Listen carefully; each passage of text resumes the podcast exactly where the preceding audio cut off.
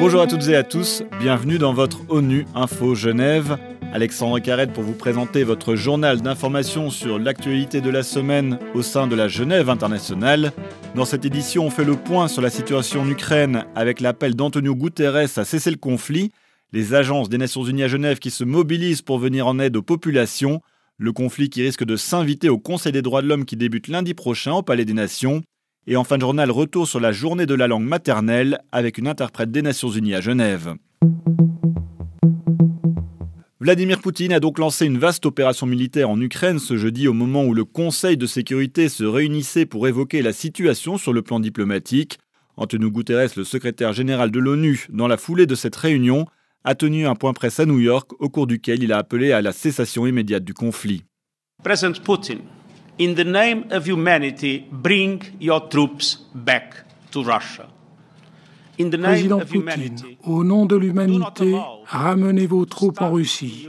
Au nom de l'humanité, ne permettons pas que commence en Europe ce qui pourrait être la pire des guerres depuis le début du siècle, avec des conséquences non seulement dévastatrices pour l'Ukraine, non seulement tragiques pour la Fédération de Russie, mais avec un impact que nous ne pouvons même pas prévoir s'agissant des conséquences pour l'économie mondiale, à un moment où nous sortons de la pandémie de Covid-19 et où tant de pays en développement ont absolument besoin d'avoir de l'espace pour la reprise qui serait très très difficile avec des prix élevés du pétrole, avec l'arrêt des exportations de blé d'Ukraine et la hausse des taux d'intérêt causés par l'instabilité des marchés internationaux.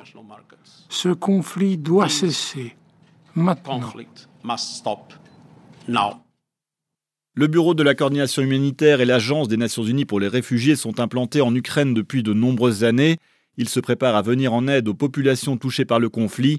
On écoute Jens Lark d'Ocha et Shabia Mantou du HCR lors d'un point presse à Genève cette semaine. Il est certain que nous avons constaté une uh, augmentation des hostilités. Il s'agit d'un rappel brutal de la réalité à laquelle les enfants, les femmes et les hommes de l'Est de l'Ukraine ont été um, confrontés au cours des huit dernières années. Nous appelons toutes les parties impliquées à protéger les civils et les infrastructures publiques dans cette situation très volatile. Nous avons une forte présence dans le pays. Nous sommes là depuis de nombreuses années et nous intervenons plus largement dans la région. La situation reste imprévisible, mais nous sommes prêts à soutenir les efforts des gouvernements et des autres parties prenantes pour protéger les réfugiés et trouver des solutions pour les personnes déplacées en cas de mouvement. Le conflit ukrainien devrait aussi s'inviter au Conseil des droits de l'homme qui débute la semaine prochaine au Palais des Nations à Genève.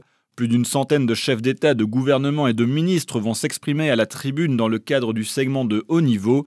L'ambassadeur Federico Villegas de l'Argentine, le nouveau président du Conseil des droits de l'homme, a invité les délégations à faire preuve de respect et de maintenir le débat constructif au sein du Conseil, malgré les grandes tensions internationales. C'était l'invité d'ONU Info Genève.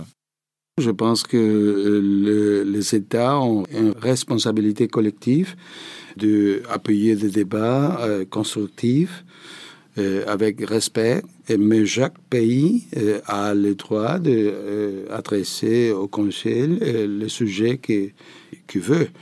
la situation d'Ukraine, on aura un dialogue interactif sur l'Ukraine après une présentation de l'autre commissaire commissaire. le dialogue est prévu pour le 29 mars. Bien sûr, aussi, les ONG et les États auront aussi l'opportunité de, parler de la situation de l'Ukraine sur euh, le débat général.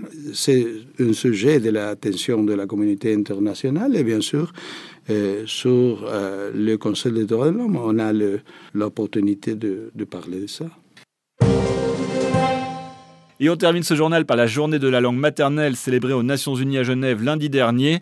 Alors qu'une langue disparaît toutes les deux semaines dans le monde, la chef interprète de la cabine française Olga Marquides insiste sur l'importance de la richesse d'utiliser des langues plurielles qui permettent de voir le monde de différentes façons. Au micro d'Aurore Bourdin, elle explique pourquoi les interprètes jouent un rôle essentiel dans la défense du multilinguisme à l'ONU. S'il n'y avait pas l'interprétation, il n'y aurait pas de réunion multilingue. Euh, les délégations ne pourraient pas s'exprimer, alors pas forcément dans leur propre langue, puisque justement à l'ONU, il n'y a entre guillemets que six langues. Il y a forcément une majorité de délégations qui s'expriment dans une langue qui n'est pas leur langue maternelle. C'est le cas, oui, de l'immense majorité des délégations. Mais elles s'expriment, elles ont au moins la possibilité de choisir la langue dans laquelle elles se sentent la plus à l'aise pour s'exprimer si ça n'est pas leur langue maternelle. Et donc les interprètes permettent que au moins six de ces langues euh, soient euh, praticables en fait à, l'ONU. Donc je pense que c'est un rôle très important euh, d'être ce maillon et de permettre à des gens qui, ne se comprendraient pas autrement de, se comprendre grâce à l'interprète, mais surtout ça permet à chacun de, pouvoir s'exprimer dans, dans une langue dans laquelle ils se sentent suffisamment à l'aise pour le faire. Et c'est la fin de cette édition. À la réalisation, il y avait François Soubiguer, Aurore Bourdin la préparation. L'actualité des Nations Unies continue sur notre site web ungeneva.org et sur le compte Twitter en français ONU Genève. À très bientôt.